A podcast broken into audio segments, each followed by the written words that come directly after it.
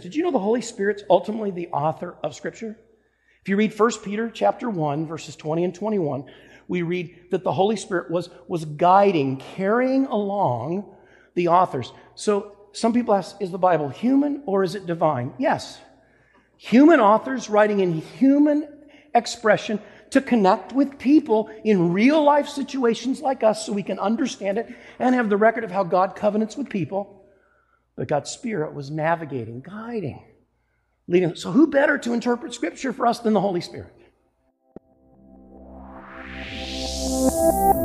Hello, and welcome to the FBC Sermon Podcast. Today's sermon is entitled The Holy Spirit Formation and was based on John 14, 15 through 21. We hope you enjoyed today's sermon.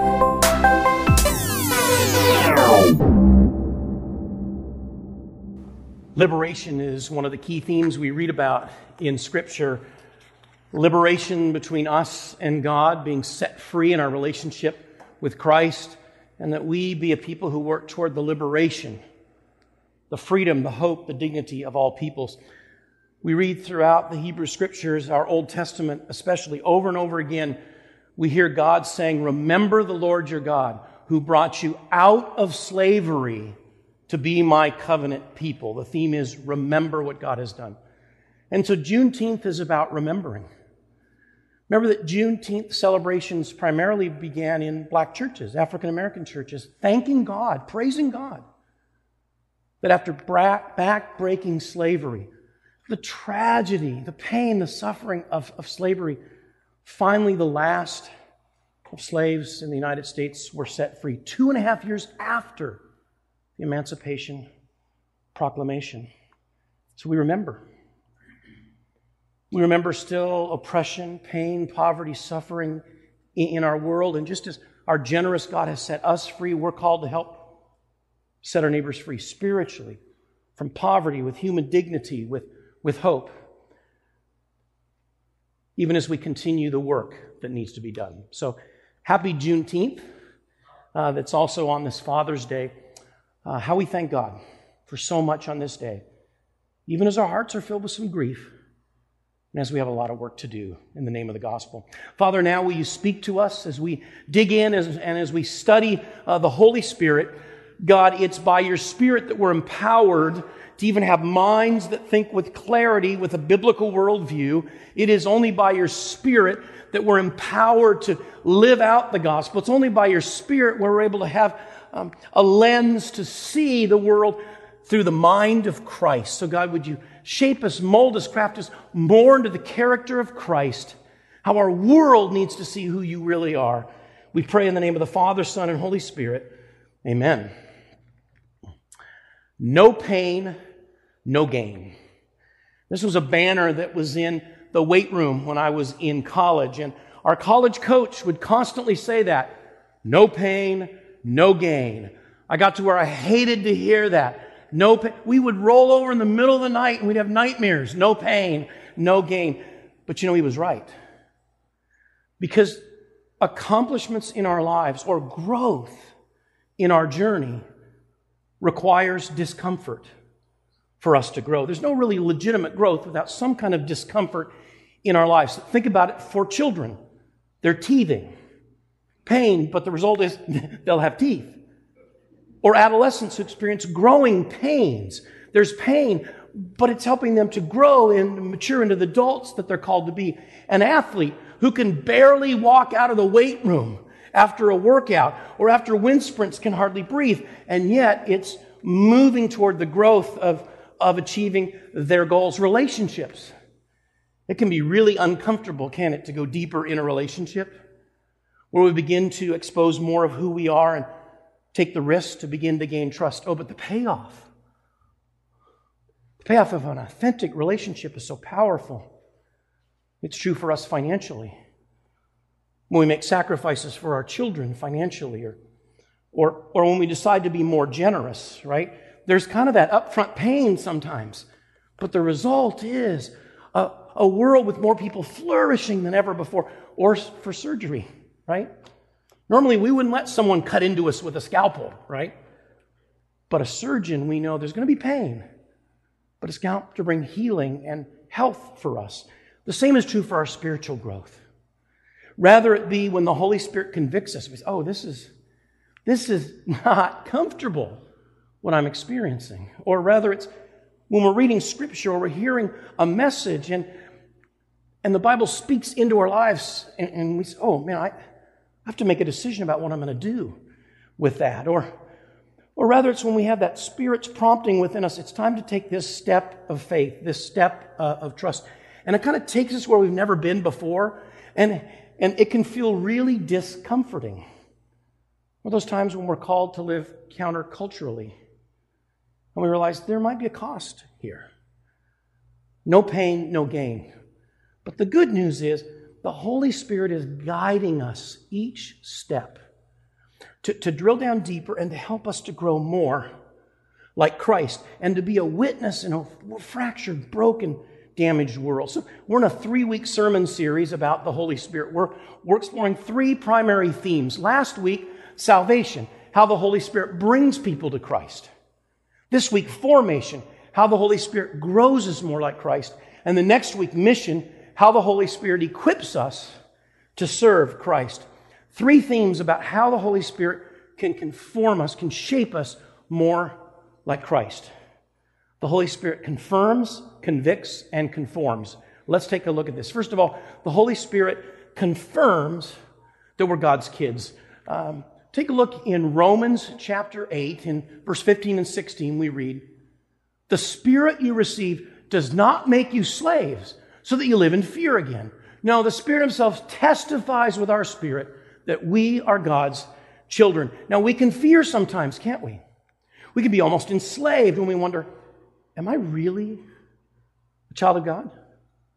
I mean, I, I know my past. I know some of the things I think. I, I know some of the appetites of my heart. How, how, how could I be a child of God? It can make us really vulnerable. Eh, are my sins really forgiven? Am I just a loser like some people in our culture or some people at school or my friends view me as? Well, you know, it's a lot easier to just go back when we were enslaved, isn't it? Because it was kind of more comfortable back then. And it can be so tempting for us to go back. But those are the times the Spirit confirms to us no, no, no, you are a child of God. Let me say this clearly. If you're in Christ, if you've chosen to follow Christ, if you've asked Jesus to take your, your sins, nail them on the cross, and you've chosen to, to sojourn as with our identity as Christ's followers, you are a beloved child of God. The world can never take that away unless we allow it. You are a beloved, treasured child of God. Well, how, how does the Spirit do this? Well, sometimes it's as we're reading Scripture and we see God's truth. Sometimes it's as we're praying and the Spirit prompts us. Sometimes it's in community. There's a person in our life who, in those low moments, reminds us who we really are in Christ. Sometimes it's in worship. When we hear, we sing the lyrics, or when God moves through worship and reminds us, You're my beloved child. This is giving voice to who you really are. And so we read that the Holy Spirit testifies. It's, this is fascinating because remember that the New Testament, originally written in the Greek language, this is the word sumartai. And the word sumartai was a legal term. And, and, and it's in court when there's like a defense being made.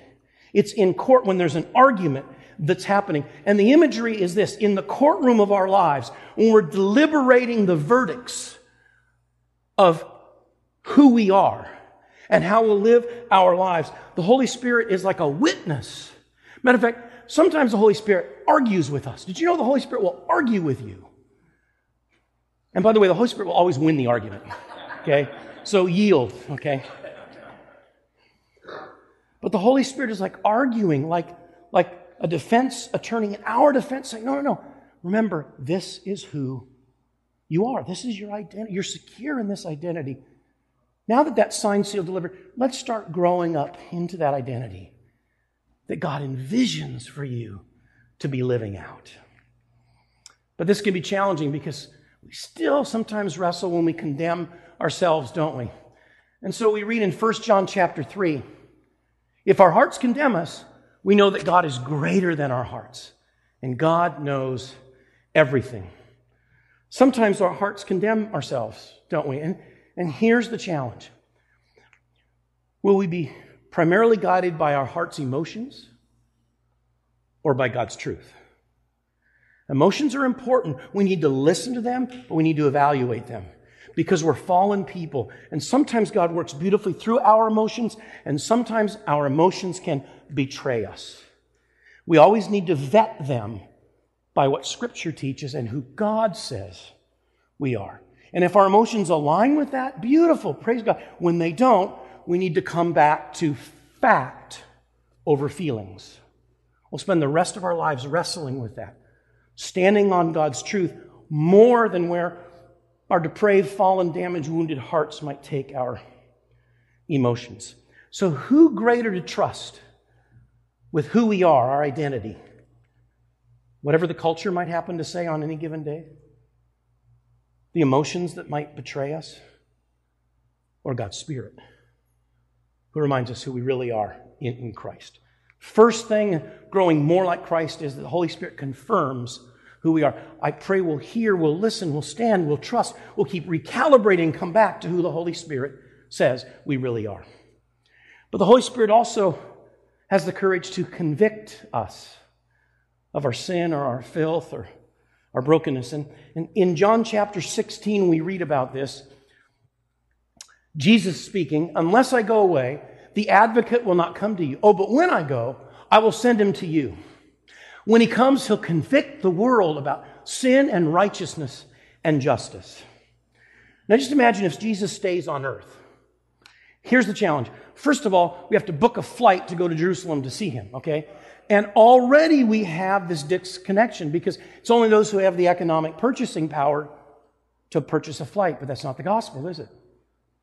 And then the second thing is we have to get in line seven months, right? Right? It's the ultimate kind of uh, uh, wait party to see Jesus, right? And then finally, after about seven months, his handler, I don't know, maybe maybe Peter's there saying, "You got 15 seconds," because there's because there's two million people waiting, It's uh, right? I mean, it's silly, isn't it? But instead, Jesus ascends to the Father, where Jesus is our advocate, showing his wounds. Look, this is my beloved child. Look, here's the wounds. Here's the certificate of their identity. But then the Holy Spirit comes to live within us. If you're a Christ follower, if you said yes to follow Jesus, God, uh, better than Jesus in Jerusalem, God lives within you by His Spirit. Isn't that good news? You're not alone. It's not just in our own power, our own grit, our own determination alone, but we have a, an empowerment within us to shape our minds, to evoke our wills, and to give us wisdom to follow Christ. Now, this word convict is translated from the Greek word alexe, and, and really, it, there's two portraits that come together with it. First of all, it's like shining a light. The Holy Spirit like shines a light sometimes and says, I'm shining a light in this dark place. Here's the truth. I'm truth telling to you right now. I'm shining a light on this. It's also a word for to, to both shine a light and examine a witness. I'm examining your life. Now let's remember this. When the Holy Spirit convicts us, it's never to condemn us, but always to change us, to become more like Christ. That's a big challenge for us because our first instinct when we feel conviction is to run, just like in the garden, right? Let's run and cover it up. But God, in the cool of the garden, continues to come in, in our lives in the Holy Spirit, saying, Oh, where are you? You don't need to run. You can trust me. When I convict you, it's, it's to change you, to heal you, to help you to be more like Christ, to fulfill God's destiny for your life. I know a pastor who was walking alongside a man in his church family uh, who was coming out of an affair. He had committed adultery.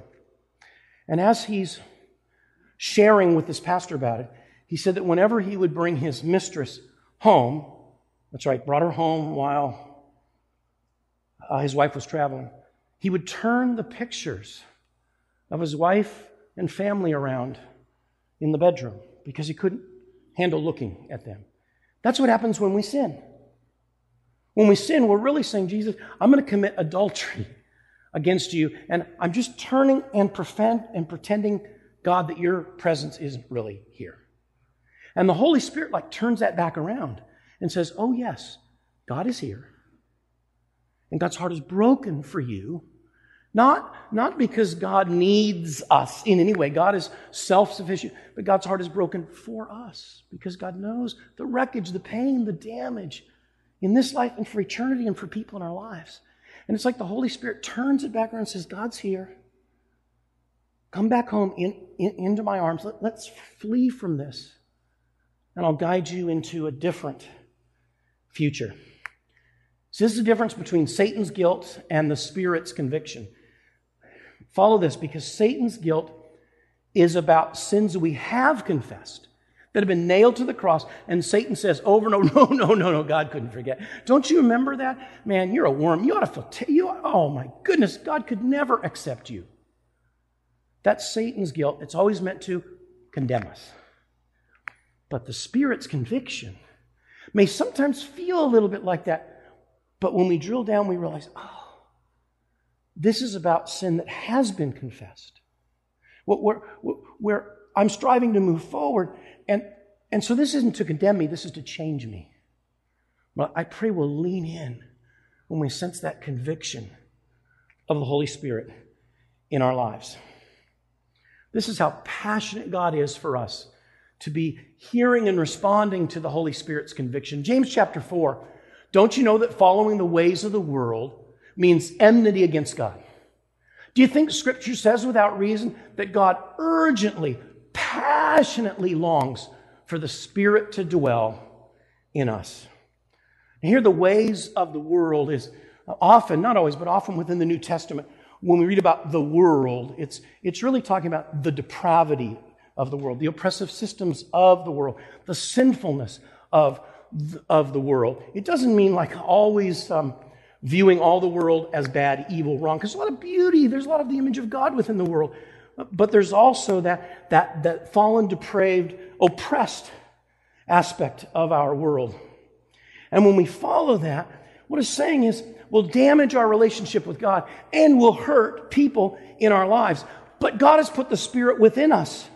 The Spirit, God passionately longs for us to have the Spirit within us. In other words, to be a Christ follower and to hear and heed and listen to the Holy Spirit when the Holy Spirit convicts us because the Holy Spirit confront and empower us in the midst of temptations.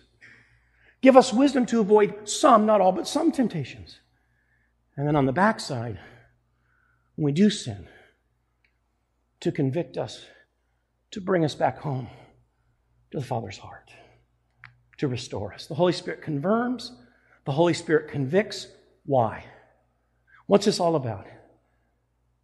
The Holy Spirit conforms us to be more like Christ. I, I love the, the way this is portrayed uh, in 1 Corinthians chapter 2. The Spirit searches the deepest things of God. Now, no one knows the thoughts of God except the Spirit of God. And we've not received the Spirit of this world, but the Spirit from God. So we can understand what God has freely given to us. This is a portrait for us of, of God's Spirit knowing the depths. I mean, who knows us better than our Spirit deep down within us? God is fully known in the depths of God's Spirit.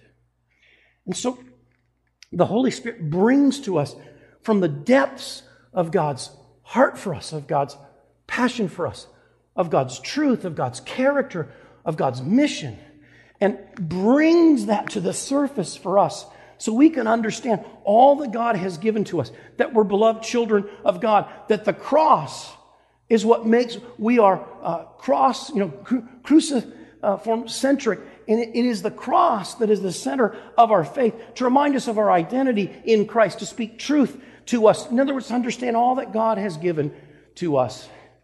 Now, one of the members of our church family is Jim Holden. And Jim just looked at me with bright eyes. Uh, it's safe, Jim, okay? But uh, Jim is a professor of microbiology at UMass. And for years, um, Jim led uh, some research collaborating with NASA to go to the bottom of the ocean. Jim, how many feet did you go down into the ocean? 8,000 feet. I'm glad you were there, not me, okay? And Jim would go to, to, to, the, to the floor of the ocean in Alvin sometimes. Remember Alvin, the little sub that found the Titanic? Uh, and, and then other subs, in order to research things that I can't even begin to understand. Jim will explain it to you after worship. Uh, stuff at the, at, at the very floor of the ocean about how things with complete darkness can be regenerating and bringing that to be doing research, right? And I remember when Jim was sharing about this, I thought, that's what the Holy Spirit does for us. The Holy Spirit is at the depths of God's heart. Now, the Holy Spirit already knows everything. This is a portrait for us.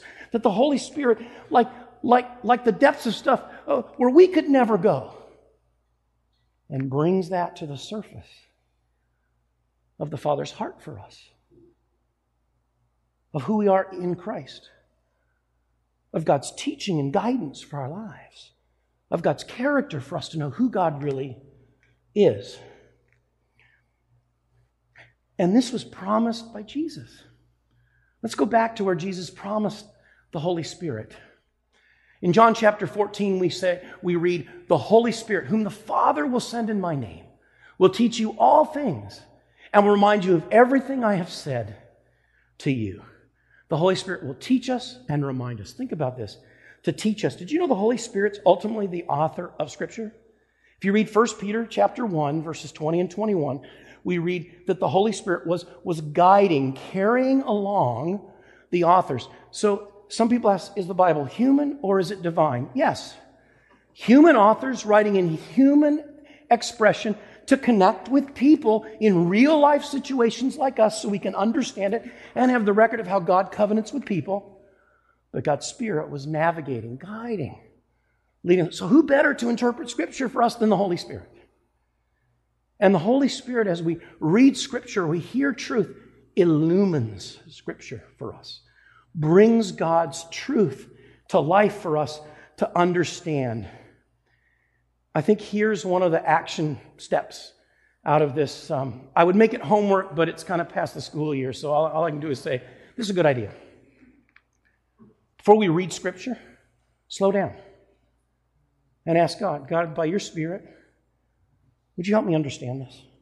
Instead of a rush reading where I just grab something from it and leave, and it may be accurate, it may be in context. God, by your Spirit, will you illumine to me? Help me to understand. And it may keep, keep coming back and coming back and coming back to really grasp some things, but that's the Holy Spirit giving us a greater appetite, revealing to us what we're ready to comprehend, and filling our minds with the mind of Christ. How beautiful. Mm. But the Holy Spirit also reminds us at just the right moment. You know how it is in the midst of a temptation, there's God's Spirit bringing God's truth to us. When we're wrestling with a decision, there's God's Spirit leading, navigating, guiding. When we have doubts, there's God's Spirit reminding us of God's truth and, and of the intellectual tenability of our faith. The Holy Spirit is reminding us, but the Holy Spirit can only remind us of what's within us. You know, the greatest way to hear the voice or to be led by the Spirit is to be people of Scripture. Because we have to remember something critical. You know, I've, I've heard some pretty funky things about people saying, I've been led by the Spirit. And you're like, mm, I know that's not the Spirit. How? Because it doesn't align with Scripture. Okay? It's like, no, you really shouldn't leave your spouse because God's now guiding you to marry that person because you marry that person, right? Or, you know, whatever it is, okay?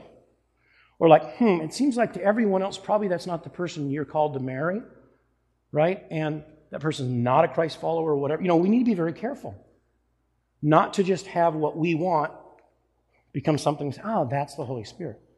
And here's the litmus test does it align with Scripture?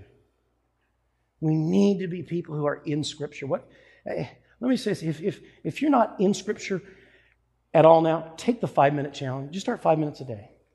Okay? Don't start two hours a day, you'll last three days, okay? But I mean, just like five minutes a day. Read a psalm. Read, read a little bit of the gospel. And just start reading. Skip a day. Oh, it's all right. Come back the next day.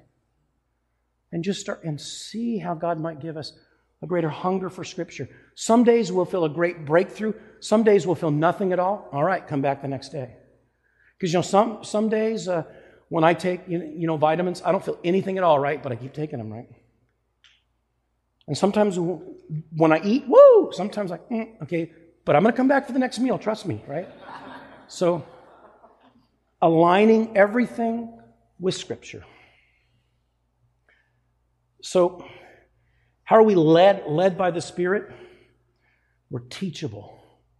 God, will you teach me? Will you shape me by your agenda, your calling, your truth? By testing it over time. Now, let me say this if it's a sin issue, listen and obey the Holy Spirit immediately, okay? But if it's a decision kind of thing, wrestling, look for sustained, or sometimes people say, oh, yes, the Holy Spirit answered their, and it's like, hold on. Test it. See if the Holy Spirit over time, before we make those big picture decisions, to let the Holy Spirit really vet that for us. And third thing is community. Some of the people have the strangest biblical interpretations, and they know Scripture really well, are people who read Scripture without community. So we need each other to help us understand Scripture, to, to discuss it, to realize, oh, I, I think I now understand that's what that means. And, and that helps us to understand, to be led by God's Spirit. Um, one sidebar, and then we'll wrap up, but it's a good one.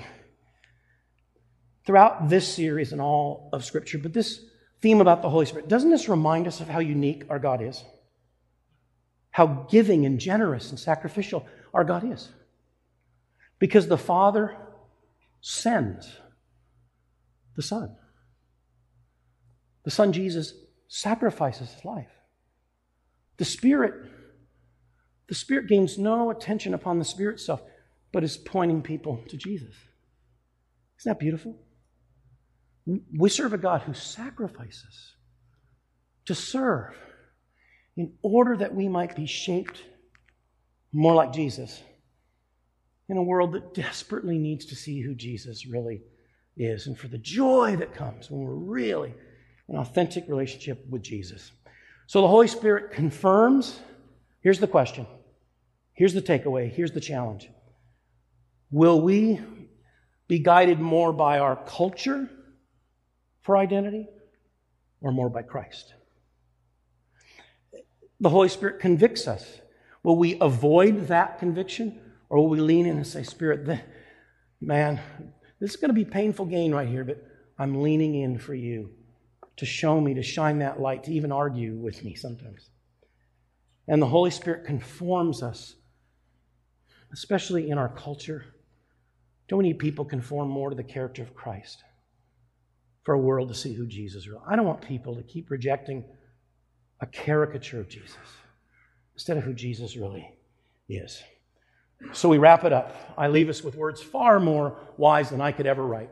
Ephesians chapter 5 Do not get drunk on wine, which leads to debauchery. Instead, be filled with the Spirit. Isn't this an interesting juxtaposition? Don't get drunk on wine, but be filled with the Spirit. And the theme is this we're going to be intoxicated by something, we're going to be guided by something. And when, and when it's a substance, it begins to alter our mind, begins to shape us, lead us, right? We've all seen people who've done things under the influence that, that we never imagined that ever would have done otherwise. Instead of being under the influence of substances or the things of this world, we're called to be more and more intoxicated in the Spirit. We're called more and more to allow God's Spirit to help align us with God's truth and shape us more like Christ. And when we go astray, the Spirit, even though there may be wreckage, calls us to come back home. Praise, glory, and honor be to God who's the lover of our soul now and forever. Amen. Thank you for listening to this podcast. If you are interested in learning more about what we do here at FBC, please visit our website, fbcamherst.org. Also, consider subscribing to this podcast so you can get a notification when our weekly sermons are posted. Again, thank you for listening to this podcast. Have a great day.